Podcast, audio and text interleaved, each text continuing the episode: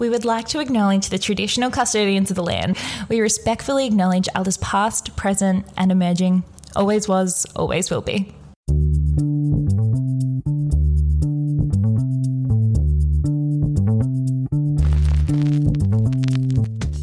Hi, and welcome to Wine with Meg and Mel. We're here to help beginners navigate the world of wine.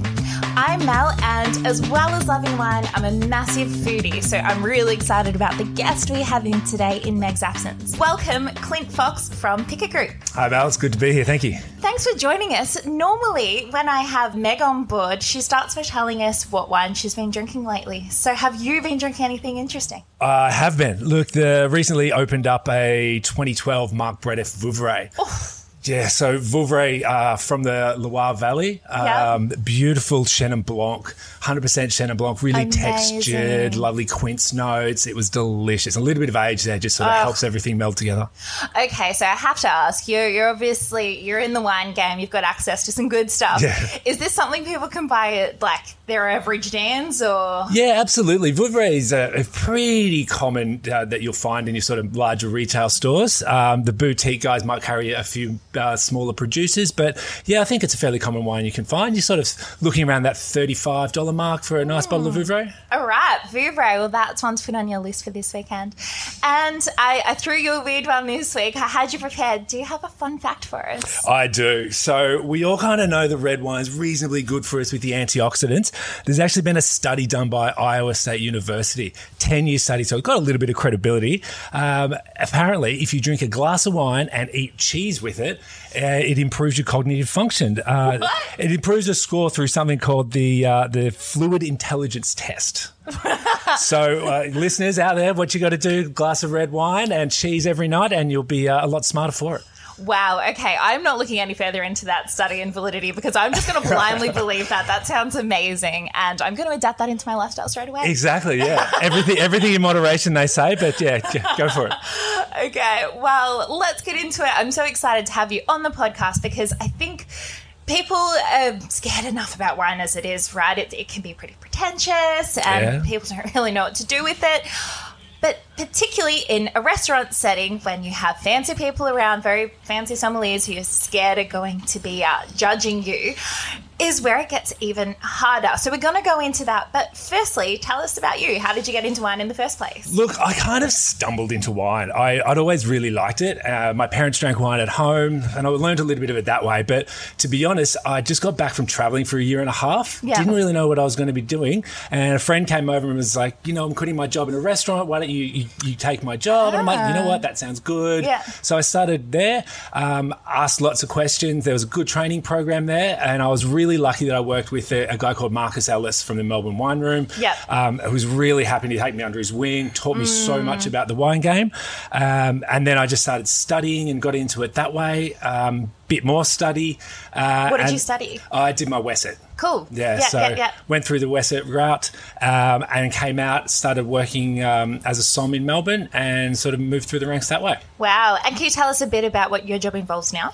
I am the group beverage director, so I'm in charge of overseeing all the beverage in, in all the venues. Uh, we do have people in those venues uh, working with the wine, but I sort of use my experience, I guess, to sort of help guide them, um, work on the wine list with them. We work Yeah. on service uh, and training and sort of trying to get the best wine out there uh, into all the venues. Awesome.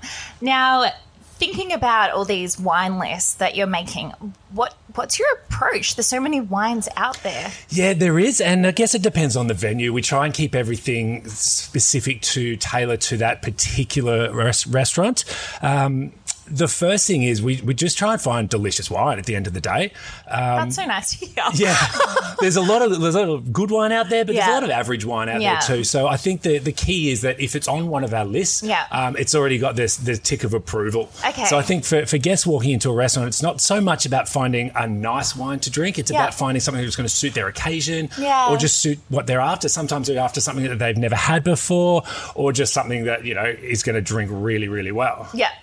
Okay, so think about if you put yourself in the shoes of a guest that you have in here, knowing that it can be a bit nerve wracking to find the right bottle. What are some things you would suggest to find the right wine for a group? Yeah, sure. Look, I know it can be a bit daunting sometimes coming in uh, to a nice restaurant. There could be a really big list or a really small list. They're both really hard to navigate sometimes. Mm. I think that old sort of, you know, the sommelier is a, a very important person and, you know, they know so much about wine and, you know, don't ask them questions because, you know, you might get something wrong. Yeah. I think those days are gone. Okay. I think our approach really is like, come and have a chat to Yeah. us. We love talking about wine at the end of the day. yeah. Um, we've tasted everything on the list, so we really just want to, to give you the best bottle we can. And it doesn't matter about if it's at the $60 end or the $160 end. Yeah. Um, it's all good wine. And we, we just want you to find something that's going to work and, and drink really, really well for you. And when you think about the people that come in here, how many people just choose a wine off the list versus having a good chat to the som? Oh, it's kind of 50 50. Some people Okay. feel really comfortable in saying, you know, I've got ah, $60 to spend tonight. What have you got that's good? Some people are really shy about it. Mm. Yeah. And, you know, we do try and have a chat about, not necessarily about wine to start, and just sort of figure out, you know, what their budget is, what their Okay. drinking habits are like. And, you know, it'd be great if people walked in and just sort of said, you know, tonight it's midweek. I'm, I'm just want something clean and fresh and bright. Yeah. Or, you know, just, you know, this is my price range. This is what I like to drink at home. Yeah. And this is what I'm looking for. But I think we kind of generally get that information out of it in a nice, Okay. easy way. But I'd have to say, like, asking questions is what we love. People, Okay. people that want to learn something about wine, whether it's you know just something about Pinot Grigio or you know Yeah. versus Pinot Gris, or they want to learn you know the method Champenois about sparkling Yeah. wine. It's you know it, it doesn't really matter. We just love talking about wine. Okay, well, that's awesome. And I think that's something that we're always talking about on here is like just ask the question. It For can sure. be so confronting and it, you can feel a bit silly or whatever, but ask the question. And honestly, if you're at a good place, um, you, you're probably just going to encounter someone who really loves speaking about it. Yeah, absolutely. That's why we got into this job is because we love drinking wine. Yeah. We do it a lot, um, but but you know we, we love learning about wine, and we we delve pretty deep into Yeah. some of the wines that we have to find the backstory and to find out what happened that year with the grower and why they made certain decisions. So Yeah. you know we'd love to share that experience and, and knowledge with you, or you know if you don't want to know it, that's fine too. True. Okay, so say that this group that has come in, they've, they've chosen a wine. You go out the back and you get this wine, you bring it out, and the dreaded taste, and everyone looks at each other like, Ah, "Who yes. is gonna do this taste of the wine? Can you tell us about what the purpose of this is? Yeah, sure. Look, uh, traditionally it was more about checking for cork taint and, and corked wines because everything did have a cork. So it was important that someone checked the wine uh, beforehand. Now we sort of moved into screw caps, so it's a little bit more of that ceremony uh, sort of thing. Um, some people love doing it, some people hate doing it. it it's okay if you don't want to taste the wine. Yeah. Um, I would say if it is under cork, it's a good idea. Yeah. Um, what you're looking for is sort of that real wet cardboardy sort of a smell uh, coming from the wine. Look, if the, if the wine smells a little bit funny, um, just ask someone to check it for you. Just you just sort of say, look, I'm, I'm not really sure about this wine. It looks a bit funny. Yeah. Do you mind having a look for me? What if someone just doesn't like it? Yeah, I know that's a bit of a tough one because Yeah. you know occasionally we sort of have someone go, "Oh, I don't really like this wine," and if it's something we've suggested, Yes. I, we, we sort of say, "Oh, look, that's okay. We'll take it back and we'll try Okay. and you know use it for staff training or sell it by the glass, something like that." If it's if it's just because it's you know something that you don't like and Yeah. you picked it yourself, look. We will take it back. Yeah. Um, we we don't like to all the time because No, that could be a costly experience. But Yeah. at the end of the day, we want you to have the experience that you want to have. So if you don't like that Yeah. wine, we'll probably try and guide you into something that's a little bit safer and a little bit more easy drinking. Uh, but you know, at the end of the day, we want you to drink something nice. Awesome. Okay, so going back to this wine list, I know that um, oh, there's like the, a lot of jokes and things out there that people always choose the second cheapest bottle. Is this true in your experience? Look, it is a thing. It's a thing. Uh, yeah, I- definitely. You sort of see people run their finger down, go to the lowest, and then they find the next one, and Yeah. like, "That's the bottle of wine for me tonight." It's, I don't so know. funny. It's just a, a mental thing that people have. You know, Yeah. they're not being cheap. Um, Yeah. But, you know, they, they're getting good. We do structure our wine list a little bit around that. I always, Oh, totally. That was my follow up question. I was like, do you, do, what do you do? What do you put there? well, again, it goes back to trying to give someone the, a good experience. So Yeah. we sort of, I kind of aim to have something like if it was a Shiraz, for example, Yeah. a nice sort of juicy, fruit forward Shiraz, soft round tannins. Yeah. Um, so people will get a really rewarding bottle and, you know, they might not want to talk to the som about wine and they feel comfortable in doing it that way, then they're going to get something nice at the end of the day. Okay, well that's that's good to hear. I was like, uh, you know, are you gonna like put up the cost or something on Look, a I've heard it. I heard some people have done that in the past because people go to that. They're like, That's "Well, the I'll put a, my cheapest bottle of wine there, and I'll make the most money." But Yeah. no, again, it's just it's getting someone to drink something good. Okay.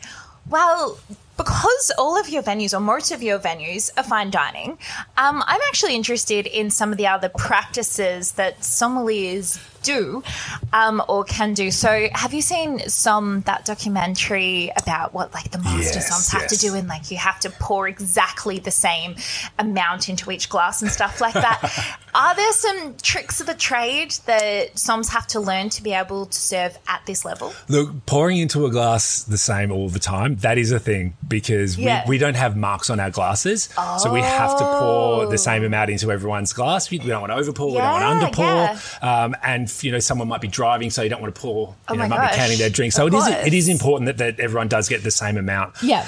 As far as wine tricks, um, I guess what, what we'll do is we, we will check every bottle of wine before it goes to a table Okay. we don't want a faulty wine going. It might be slightly oxidized. Yeah. You know, there is bottle variation between bottles, so we don't want those bad bottles going to a table.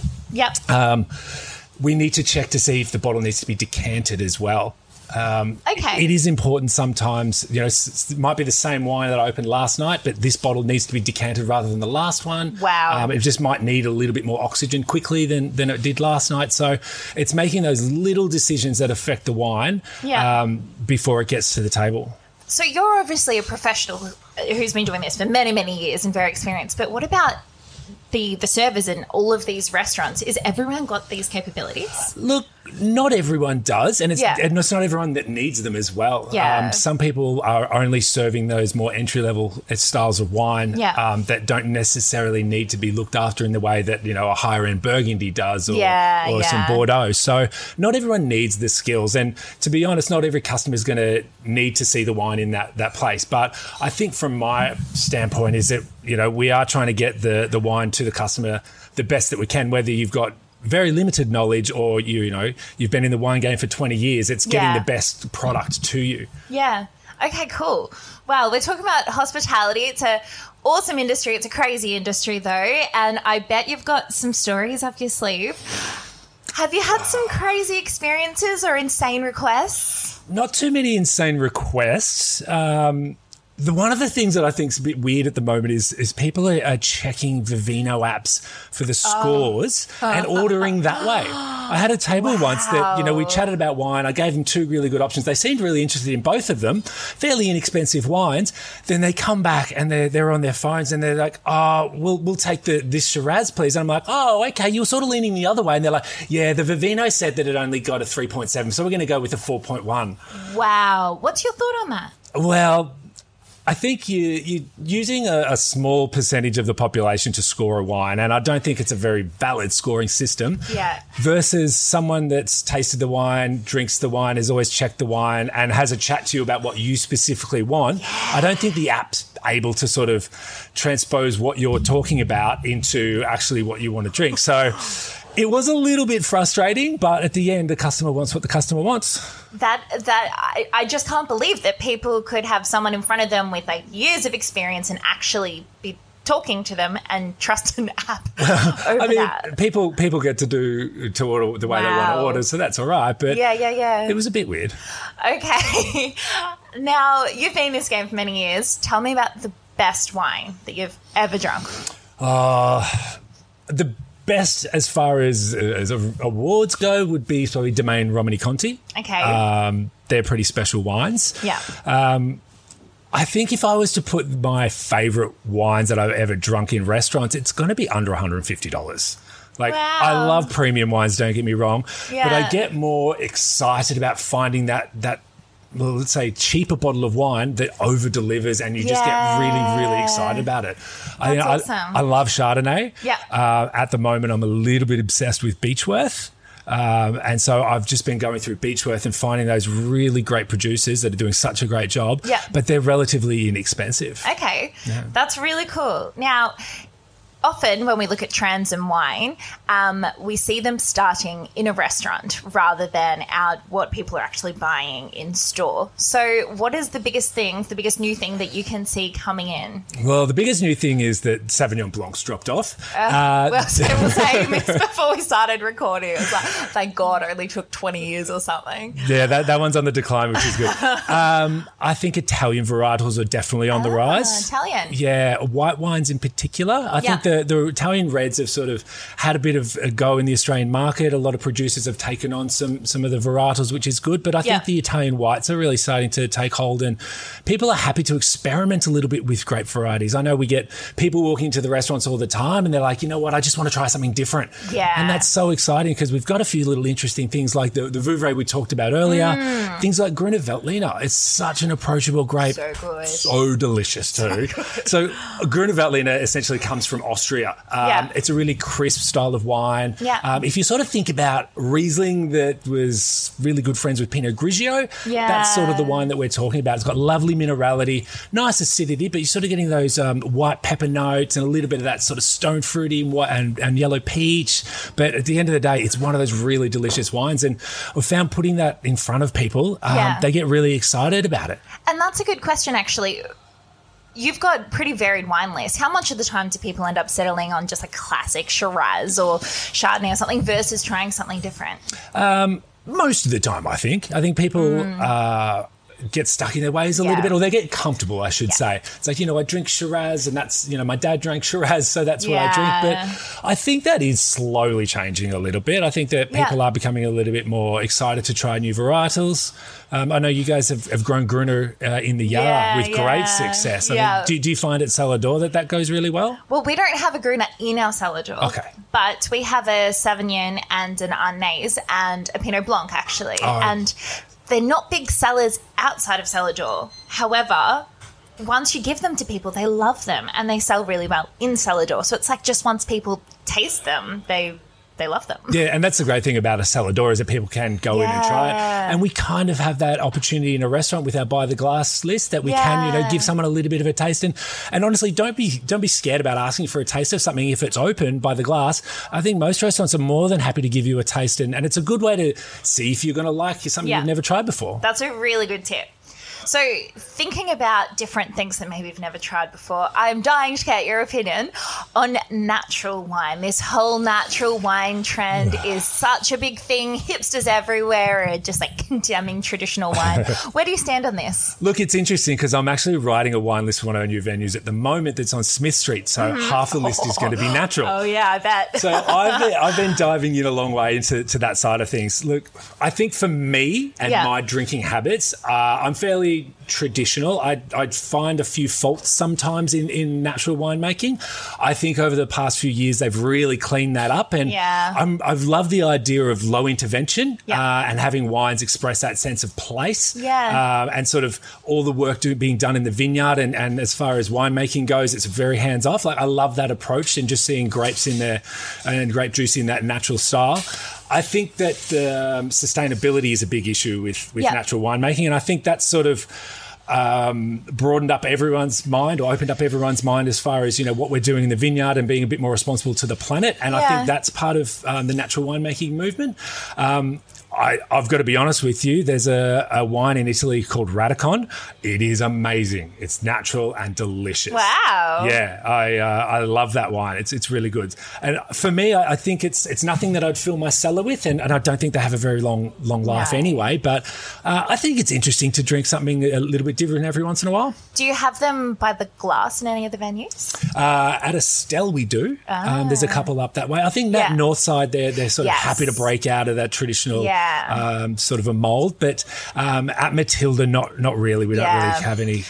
So, like, this is the thing with me with natural wine. I would never just go out and buy a natural wine because for, I just see too much risk. but in restaurants, I think that is the number one place that I like. I love getting it by the glass because if it's not great, at least I only got a glass. Exactly. That's that's a great way to do it, isn't it? yeah. All right. So the last thing I wanted to ask you is, what is something that you wish everyone knew coming into venues? I think if you just know that wine is just a fun, exciting thing that everyone Yeah. enjoys, and and the sort of taking that stuffy old school element out of it, Yeah. um, I think if people could approach dining in, in that regard, that would be the best thing. And and don't be afraid to talk price with with whoever you're talking to about wine. If you if you only want to spend a little bit, just spend a little bit. We don't mind. Nobody minds. No one's judging you. yeah, exactly. Like, and if you want to spend spend up because you're celebrating, then Yeah. then talk about it. It's it's a little bit of a taboo subject, I think, into talking about price. But Yeah. I, I highly encourage people just to to really try and say what they want. Um, no one no one judges. Yeah. Um, I don't think that's a thing anymore. And, and if you if you don't want to talk about it, you, you don't have to. Yeah. Um, but you know, I, I remember probably the, one of the best experiences I had before I started learning about wine was that I walked into the Melbourne wine room and I spoke to a guy named Jade Nong, who was just working in behind there, who's a winemaker now. But he took about two minutes to talk to me about this bottle of wine, Yeah. and to this day I remember it really, really well. And it was one of the better experiences I've had. So I've always tried to emulate that sort of service and, and to read tables well and to have a chat when they want to, and when they don't, sort of just you know present the wine and walk away. That is awesome. And I think that's something everyone can take away with this. Well, we're almost done, but we have had a question sent in specifically to ask you. Uh, this one comes from Rachel, and she asks Do you ever cringe when someone orders a food that doesn't go with their wine? No, I think having something ordered, if you, if you want to just drink something delicious and the food just doesn't match, that's fine. There's- Yeah, do you think it makes a big difference to their dining experience? It can for some diners, uh, and if, if people don't care about it, then that's their dining experience, so it doesn't really matter. Yeah. Yeah, I, I just think um, those old rules are gone. I think, you know, Yeah. especially when we look at food pairings and things like that, we, we sort of throw the rule book out the window too. And obviously, we're not looking for things that clash. Yeah. We, we are looking for things that work really well. But you know, the old thing about you know drinking white wine with, with fish and red wine with meat, Yeah. you know, you, we can throw those rules out for sure. All right. Well, I've got one last question on the back of that then. What is the craziest food pairing that you think actually really works? Um, I know Meg would hate me for this. Oh, I can't wait. Pinot with fish. yeah. especially, especially barramundi. Uh, I think that earthiness and Yeah, in the yeah. fish really plays really well with Pinot. All right. Sorry, well, Meg. I think I'm going to have to sit down and make this myself and put that to the test. I'll, I'll, I'll create the verdict on this one. Also, well, that's all that we have time for. Thank you so, so much for joining us. But actually, before we finish up, I might do a shout out because we have a promotion going at the moment, Rob Dolan Wines. Yeah. We do have uh, wines in Pickett Group restaurants at the moment, and there's a competition on Instagram where you can win uh, a meal at one of these beautiful restaurants. Actually, do you want to do a quick rundown of maybe the top few restaurants? Yeah, absolutely. So we're sitting at Matilda at the moment in Yeah. South Yarra. Um, really, food sort of structured around smoke and fire and, and native ingredients. Mm. Uh, Chancery Lane is the one we just opened up in the city, so more French focused. Uh, and Estelle in Northcote um, for everyone who's north side. Yeah. Uh, traditional modern Australian. And we've also got Longrain in the city. Yeah, Uh, we took that over during. COVID. So, yeah, really popular with uh, a lot of people in Melbourne. That's awesome. So if you love the sound of those, and they're they're quite iconic names, you can have the chance for you and a friend to um, have a beautiful dinner at one of these places with the Rob Dolan uh, Pickett wines. So get onto any of the Instagrams of any of the, the venues just listed, and you'll be able to have a go. Well, thank you so much for dropping in, Clint. Oh, thank you, Mel. It's been lovely having you here, and uh, it's been a nice, uh, sort of nice experience, not just being picked on the whole time, which is what Meg tends to do. Oh, I'm glad you've enjoyed it. We'll see you next week, but until then, enjoy your next glass of wine. Hi, I'm Scott, Senior Wine Specialist at Rob Dolan Wines. Have you ever tasted wine and cheese? Match made in heaven, right? But did you know that some go better than others? Our cheese and wine experience has been designed by our winemakers to find pairings which make both even more delicious. We also have a vegan option. Come out to our cellar door at Rob Dolan Wines to experience the fun. Only 30 minutes from the Melbourne CBD.